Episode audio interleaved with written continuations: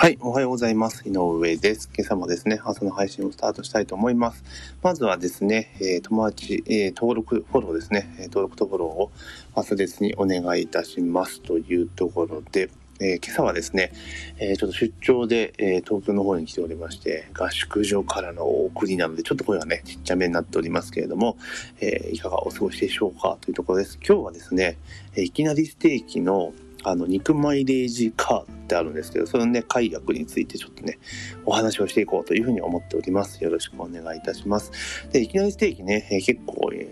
時ね、すごく一世を風靡したというか、すげえというところで、まあ、大流行したというかね、結構人気があって、お客さんが絶えない状態が続いてました。そこからずっと来ていて、まあ、店舗数はね、どんどんどん増えて、その結果、え1店舗での売りが落ちてきたというような形になって、まあ、かなり苦戦を強いられてるわけですよね、ペッパーランチは。で、まあ、いきなりステーキを主力事業にしたいっていうことがあって、なんとね、売れて主力のペッパーランチ事業を売却してしまって、まあ、単純に肉、でステー、いきなりステーキだけの運用になってしまったわけなんですよね。まあ、それでもやっぱ苦戦は続いていて、で、結局ですね、えー店数をずっと減らしてやってるというところなんですけれども、まあ、先日メニュー改定が、ね、あってね、なんかどちらかというと、まあ、今までいきなりステーキの売りだった、なんか量り売りとかね、そういうのがなくなって、まあ、なんかチキンステーキとか入ってきたりとかして、なんかね、あの、普通の、なんかファミレスのステーキ版みたいな感じに、まあ、なってきたんですよね。まあ、いきなりステーキというよりも、まあ、ステーキガストに近いような、でだったらステーキガスト行くよみたいな感じに、まあ、ちょっとなってしまった状況なんですね。で、ああ、これ大丈夫なのかなと思ってたら、次またですね、えー肉マイレージカードが、えー変わるということが来たんですね。で肉マイレージカードって何かっていうと、要は、まあ、いきなりステーキの会員サービスみたいなもんなんですよ。で、えー肉をね、食べたごとにグラムが、まあ、マイルに換算されると。だから、例えば、えー300グラム食べれば300肉マイルが貯まるみたいな感じなんですよね。まあ、キロ数でいくと。で、えっ、と、例えば、ゴールドの場合でいくと、確か3キロかな。えー、3、3キロ食べたら、えーあれなんですよ。ゴールドカードになるんですよね。で、20キロ食べたら、プラチナカード、あ、プラチナカードになると。で、特典、ゴールドカードの特典は、まあ、飲み物何でも飲めるよ、みたいな感じと、あとは、あ飲み物はソフトドリンクは飲めるというところと、で、あとは、誕生日とかに、まあ、ステーキをプレゼント、みたいな感じだったんですね。で、プラチナになると、え今度は、え誕生日の時にお好きなステーキが食べられるっていうことと、あとは、ドリンクはアルコールとか超飲み放題な感じだったわけなんですよね。だから皆さん、こう、ゴールドとかね、あプラチナとかを目指して、えーコツコツとね、ステーキを食べていたんですが、え今度ですね、ルールが変わりまして、要は利用回数でカウントしていくってパターンになったんですね。利用回数で。で、もちろん、このやり方は悪いとは言わないんですけれども、そのなんか半年間の利用状況に応じて、まあ、ランクが上がるとか下がるとかっていうことが行われるわけなんですよね。で、その中で、えー例えばご来店ごとに、えーえ1枚ね、えクーポンがもらえると、ただクーポンっていうのがもらえて、で、それで、え1枚だと、例えば、えーあれなんですワイルドステーキがプレゼントとかね。で、2枚で 200g。で、3枚で、えー300、ヒレが250とかね、そんな感じで食べれるようなんですね。しかもクーポンは半年間有効というところで、まあこれ新規で、あの、やるのであれば、まあまあいいかなっていう制度なんですけど、まあ、既存のものが当然あるわけですよね。でそれをこうこれにも寄せていくというところなんですよ。で、来年の6月までは、まあ半年間は今の現行のランク、今までだから肉を食べきってね、食べたランクっていうのが維持されるけど、それ以降は、えー新しい基準で変わりますよって話になってるわけですですよね。うん。で、要は、ある意味今までっていうのは終身だったわけですよね。だからそのランクに上がっちゃえばもう落ちることはないというところがあって、で、えーしプラチナまで行ったりとかいうのがあったんですけど、今回だから行かないと落ちちゃうんですよ。うん。で、まあまあまあ、それはそうなのかっていうところはあるんだけれども、あの、これ今の今度の仕組みに変わると、あれなんですよ。あの、なんていうのかな。あの、要は、超ヘビーユーザー、ね、ダダイヤモンドとかそういう頂上に行く人はあんま関係ないんですよ。全然関係ない。うん、むしろ今までよりも特典は受けられるっていうところがあるんですね。ただし、例えば月1回とか2ヶ月に1回2回ぐらい使う人ですね。まあちょっと、えーヘビーまでいかないけれども、まあちょいちょいリピートするよみたいなまあ、半年に1回ぐらいまでの範囲かな。という人たちが恩恵を受けられなくなっちゃうわけですよね。まあ、だからいきなりステーキとしてみれば、まあ、そこの客層に別に優待しなくてもっていうのはあるかもしれないけれども、まあ、実はそこの層って結構なボリュームゾーンだったり実はするわけなんですよね。うん、だからあのもちろんヘビーユーザーに支えられてるっていうのは現実はあるけれどもそこの中間層が取れなくなるっていうのはちょっと、えー、かなり厳しくなるんじゃないかなというふうに思ってますね。ここは間違いなく離反してしまう、えー、そうですよね。だ結局のところ、えーでみんながね、そういう中間層はね、まあ、たまに行くからこそ、それが数がいるからこそ、それに売り上げにつながってたものが、まあ、そこ一気に来なくなっちゃうというなると、これかなり苦境に追い込まれてしまうような感じはしてるんですよね。あとですね、例えば、これ私自身も、あの、今ね、プラチナ会員なんですけれども、やっぱ最近行ってないんですよ。だからプラチナ行くまでは結構ちょいちょい行ってたんだけれども、でも、えー、確かね 2, 2年、2年ぐらいかけてプラチナになったわけですよね。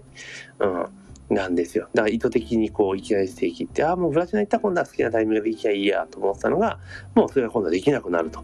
いうような状況なので、これ結構ね、えー、かなり品種を買うんじゃないかなという気はします。あともう一点ね、こういうランク制度って、特典の良し悪しももちろんあるんだけれども、例えば順位が今まで出てたわけですよね。順位がこんだけ食べたぞっていうので、あれってある意味、ある意味自己重要感満たされたりとか、そういうなんかね、あ自分は頑張ったんだっていうのの指標になるわけですよね。まあそういったものもなくなってしまうっていうのは、これ結構ね、この制度設計自体結構まずいかなと、私は見てて思いますね。うん、まあ実際これはね、うまくいくかどうかはね、やってみなきゃわからないっていうところはあるにせよ、まあこの中間層の離反っていうのは、あの、かなり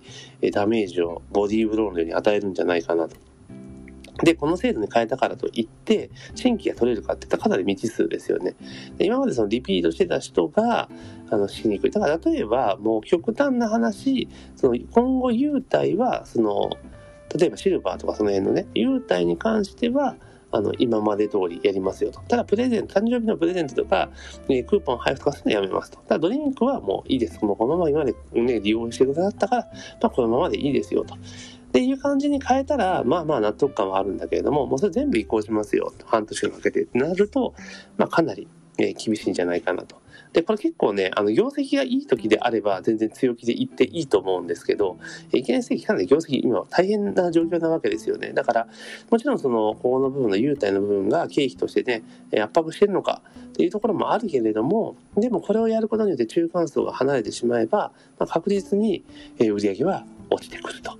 いうところで、これかなり致命傷になるんじゃないかなっていう。で、ある程度、そのいきなりステーキっていうのは、ファンにかか、あの、させられてた部分が強いと思うんですよ。だヘビーユーザー、ヘビーユーザーは全然いいんだけれども、その中間層を取りこぼし始めてしまうと、これは結構ですね、私自身はいきなりステーキの終わりの始まりになってしまうのかなと